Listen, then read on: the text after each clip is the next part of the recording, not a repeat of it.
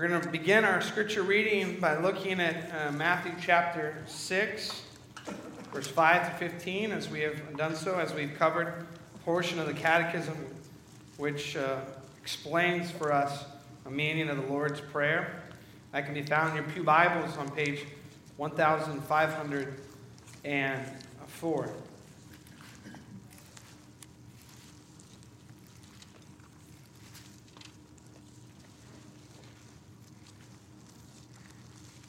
Hear now the reading of God's holy word. And when you pray, do not be like the hypocrites, for they love to pray standing in the synagogues and on the street corners to be seen by men. I tell you the truth, they have received their reward in full. But when you pray, go into your room, close the door, and pray to your Father who is unseen. Then your Father who sees what is done in secret will reward you. And when you pray, do not keep on babbling like pagans, for they think they will be heard because of their many words. Do not be like them, for your Father knows what you need before you ask Him. This then is how you should pray. Our Father in heaven, hallowed be your name. Your kingdom come, your will be done, on earth as it is in heaven. Give us today our daily bread. Forgive us our debts, as we also have forgiven our debtors. And lead us not into temptation, but deliver us from the evil one. For if you forgive men when they sin against you, your heavenly Father will also forgive you. But if you do not forgive men their sins, your Father will not forgive your sins.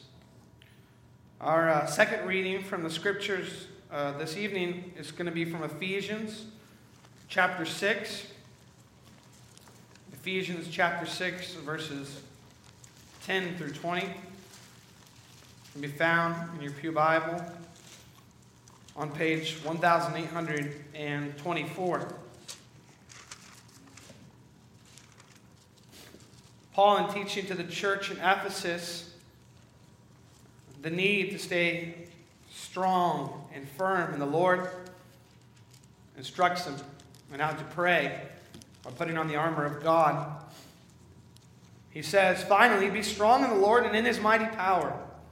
Put on the full armor of God so that you can take your stand against the devil's schemes.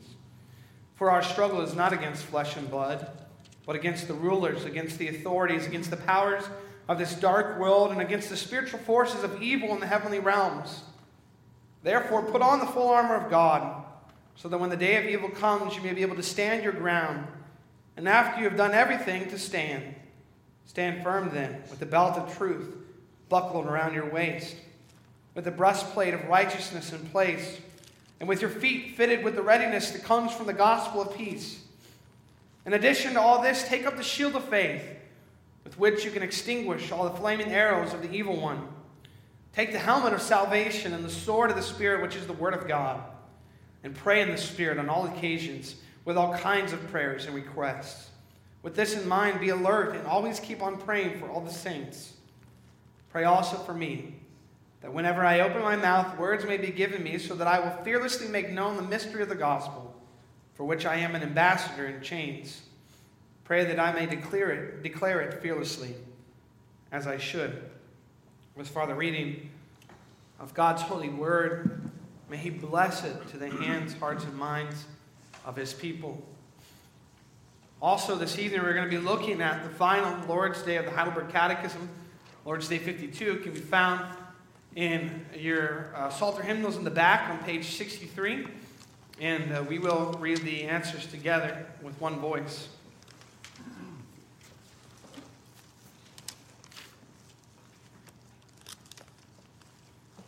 What does the sixth request mean?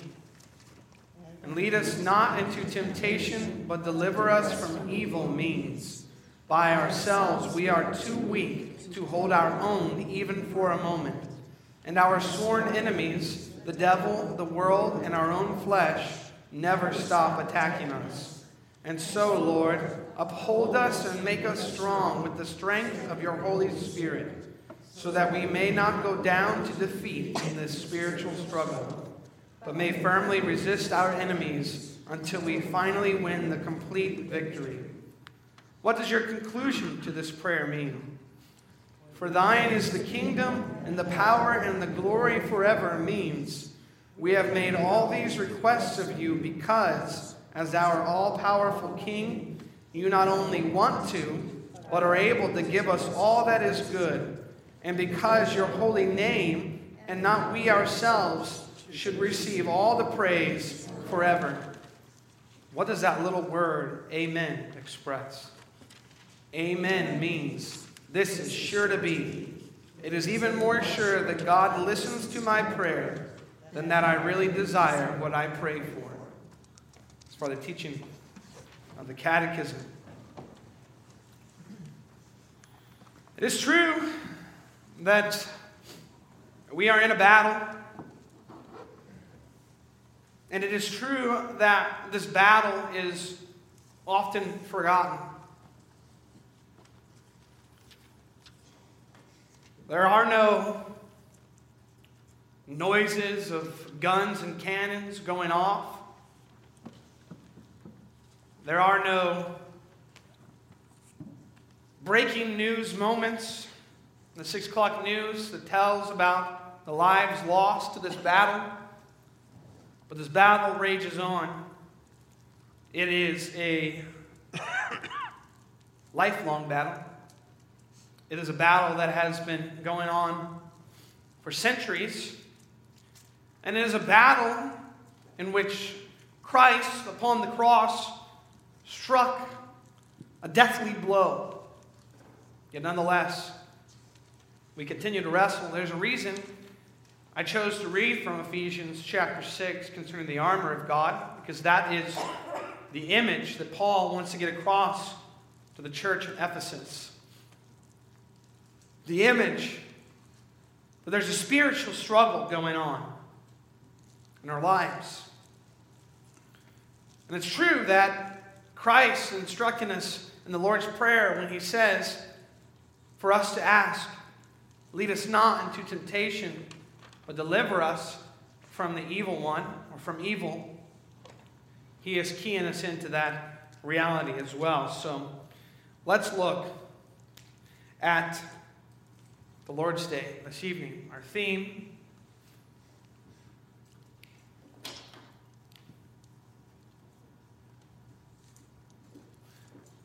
your only comfort and the conclusion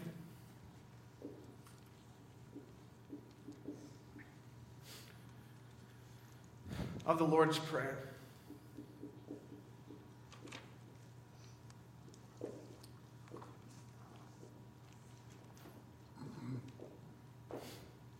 Point number one is going to be us looking at that final request.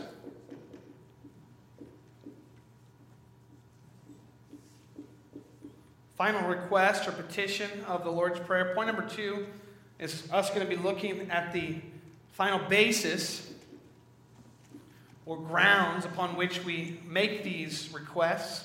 And one can argue all the requests of the entire catechism.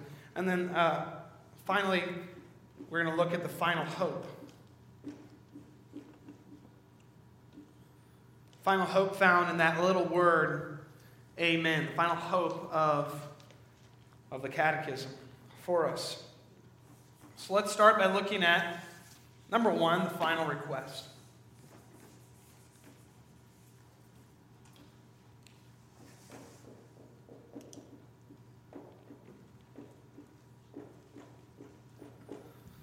Final request here, of course, is what does the sixth request mean? The sixth request of the Lord's Prayer. And it states here, and lead us not into temptation, but deliver us from evil means.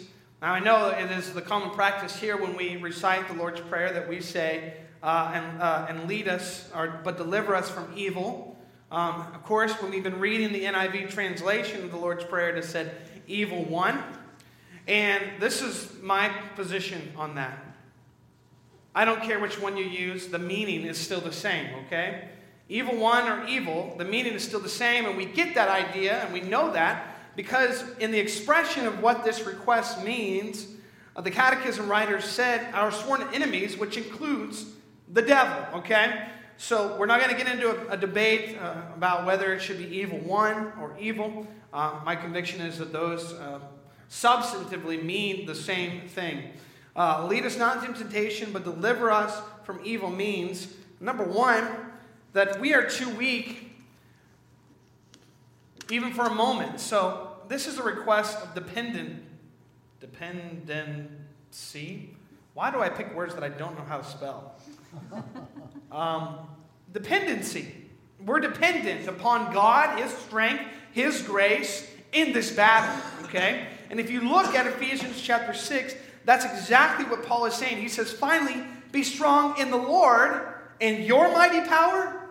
No, he says, be strong in the Lord and His mighty power. We're dependent upon God in this battle that we are raging, in this battle that we are fighting in this life against what Paul calls the struggle. Is not against flesh and blood, but against rulers, against authorities, against the powers of this dark world, and against the spiritual forces of evil in the heavenly realms. We are dependent upon God. The Catechism says we're too weak to hold our own, even for a moment. If we think for a moment that we can hold our own, we've already fallen. That is the case that we are being put forward. That's being put forward before us here. And then it lists for us three sworn enemies. The devil,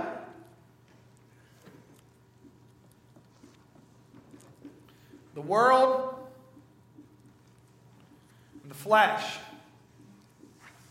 This, of course, these three enemies come from the scripture passages listed there. The devil is our enemy described to us in 2 Corinthians 11:14. The world, Ephesians 6, 2 through, the world, John 15, 18 through 21, and the flesh described for us in Romans 7:23. What we need to see here is this. The devil is our spiritual enemy. The world is the environment in which we live.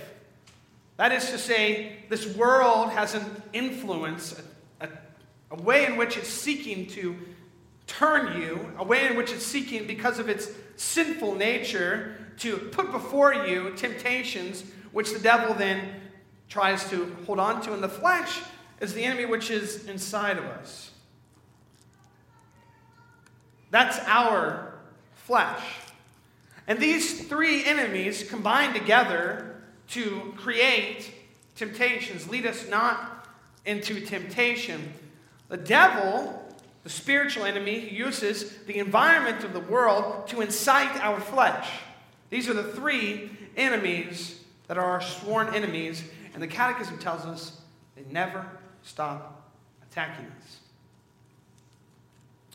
When I think of the rest that is to come, when I think of the day in which Christ will usher in His kingdom, one of the things that I often look forward to, at least at this point in my life, is not that sickness and hardship of that nature would be gone, but that I would not struggle against sin anymore.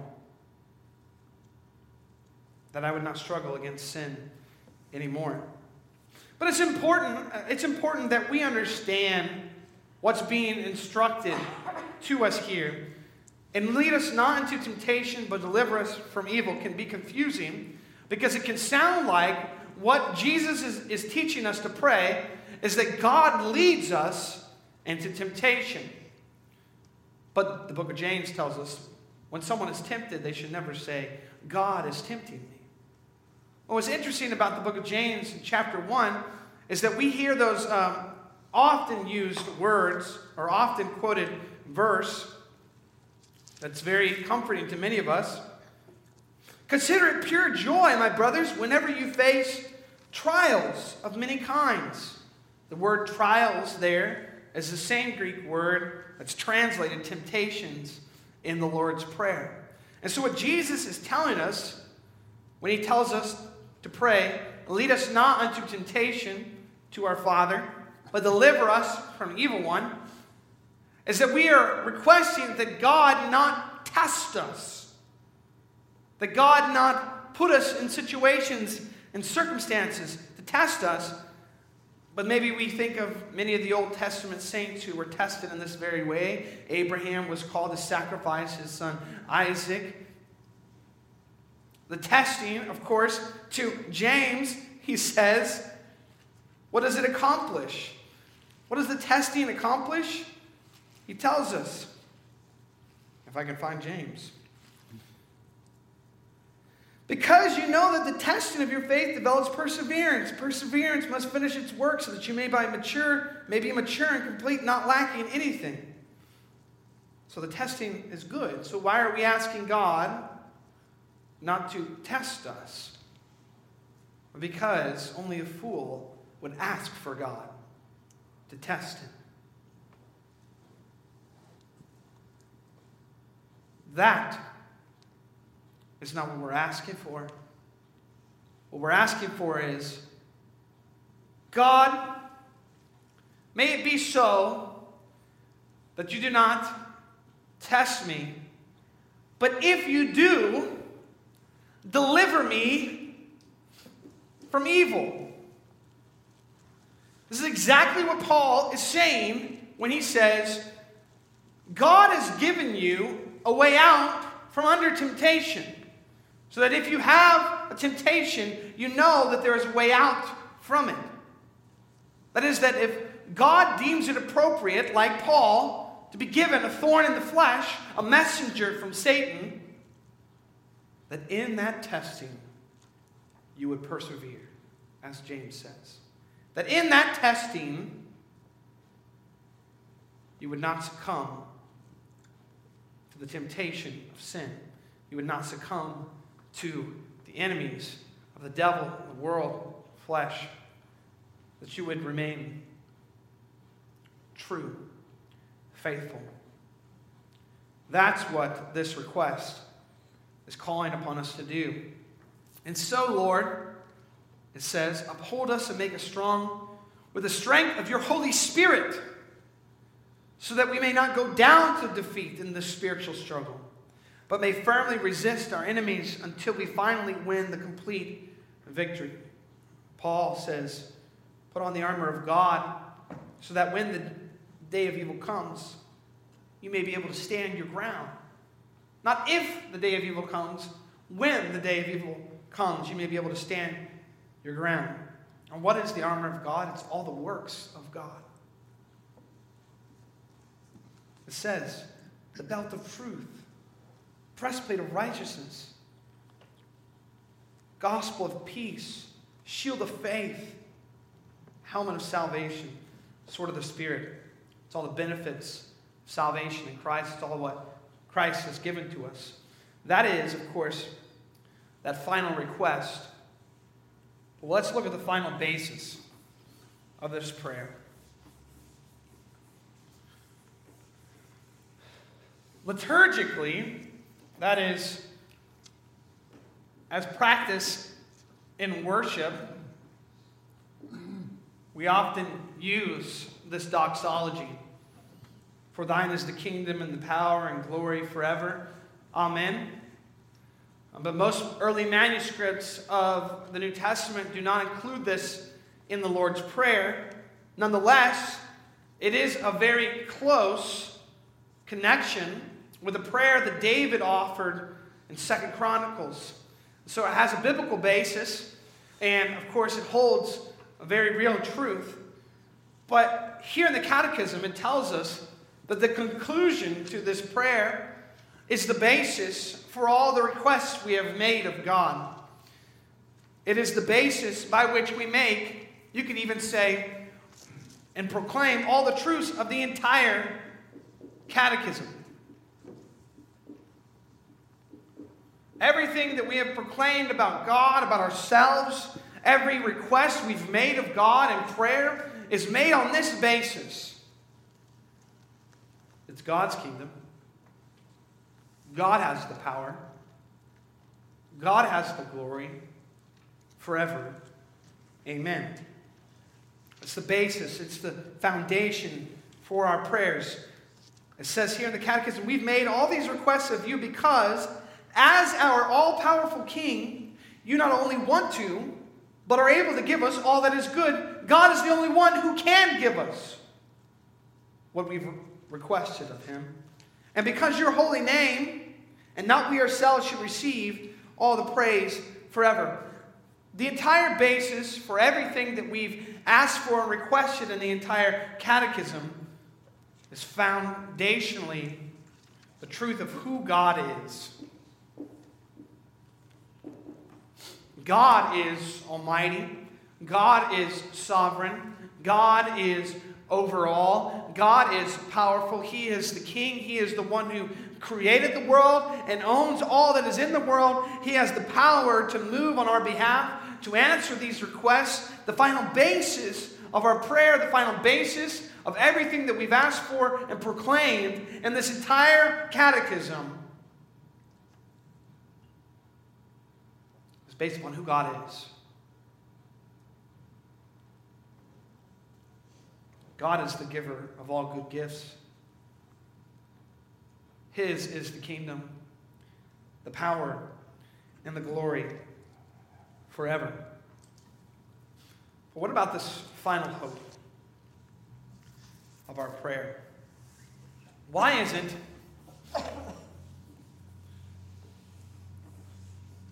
the catechism ends in Lord's Day 52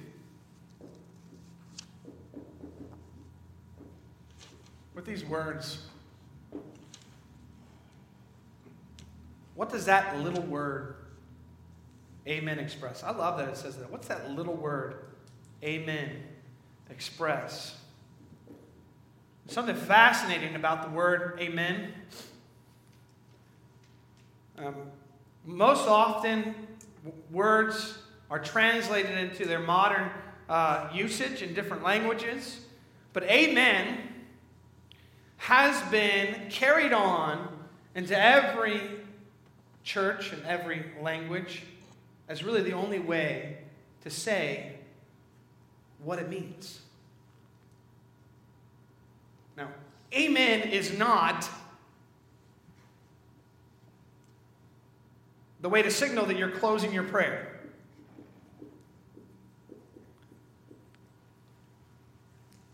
That's usually how we think of it, right? That if somebody doesn't say amen, the prayer has not ended. In fact, if you look in the Gospels when Jesus says, verily, verily, or truly, truly, what's actually there is amen, amen, amen, amen. Amen is not a sign-off for a prayer. It carries with it a very strong meaning. In fact, so strong that the Catechism wants to express that with an exclamation point. This is sure to be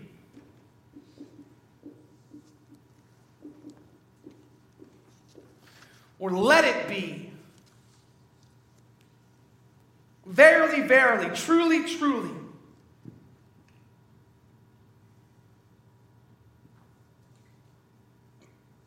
It is even more sure that God listens to my prayer than that I really desire what I pray for. Now think about that for a moment. Think about the fact that it is more sure that God, our Heavenly Father, listens to your prayer than you really even want what you're praying for. This expresses the faithfulness, the love and grace that God has given to us. And it expresses the reality that as we're in this battle, this war that I discussed, as we continue to rage against the devil, the world, the flesh, as we so often are distracted in our prayers and too weak even to carry ourselves for a moment. That God understands our weaknesses. And that when we say amen, we're not saying some magical spell, some incantation, but we are collectively proclaiming that insomuch as we have requested of God what God desires to give us, foremost that we would be conformed to the image of His Son, God is willing to give it to us, and God listens to our prayer more than we really desire what we pray for. I think it's important to know that this is why I called it hope. The final hope of the Catechism is, although it's probably really rare that any of us would be able to memorize all the wonderful truths of God that are contained here in the Heidelberg Catechism as we've journeyed through it this year. Although it might be very rare that any of us would really remember everything that we've talked about throughout this year, it is good to be reminded that the hope that we have is that we have a God who's much more full of love and grace than we ever deserved. That we have a God who, even in our weakness, even when we sense that our fervency for God and His gospel and His truth wanes, and that we do not have the fire in our hearts as we once did, that God hears our prayers. That God hears even our imperfect, half-hearted prayers for His sake. He hears those and He listens. It's the final hope of our prayer, and really that's the final hope of all that we've discussed in the Catechism. In fact, I would like to close our discussion and our going through the Catechism as we've done so this year with once again saying together Lord's Day 1 of the Catechism, the basis, or question and answer 1, the basis and the hermeneutical key, interpretive key to understanding all the Catechism is remembering these words, question and answer 1.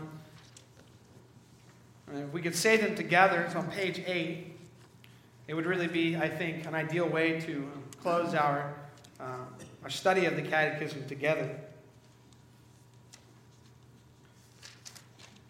What is your only comfort in life and in death? That I am not my own, but belong, body and soul, in life and in death, to my faithful Savior, Jesus Christ. He has fully paid for all my sins with His precious blood, and has set me free from the tyranny of the devil. He also watches over me in such a way that not a hair can fall from my head without the will of my Father in heaven. In fact, all things must work together for my salvation. Because I belong to Him, Christ, by His Holy Spirit, assures me of eternal life and makes me wholeheartedly willing and ready from now on to live for Him. Amen. Let's pray. Father, we thank You for the teaching of Your Word, the Catechism. We thank You that we have a loving Heavenly Father who, even when we do not know what to pray, the Spirit groans inside of us with the words necessary to bring before You. We ask, Lord, that we would remember always our only comfort in life and in death is our faithful Savior, Jesus Christ, whom you've given to us. And if you have given to us your Son, Jesus Christ, how will you not also give to us all things? Father, as we have studied, we've learned so much of your great story of redemption.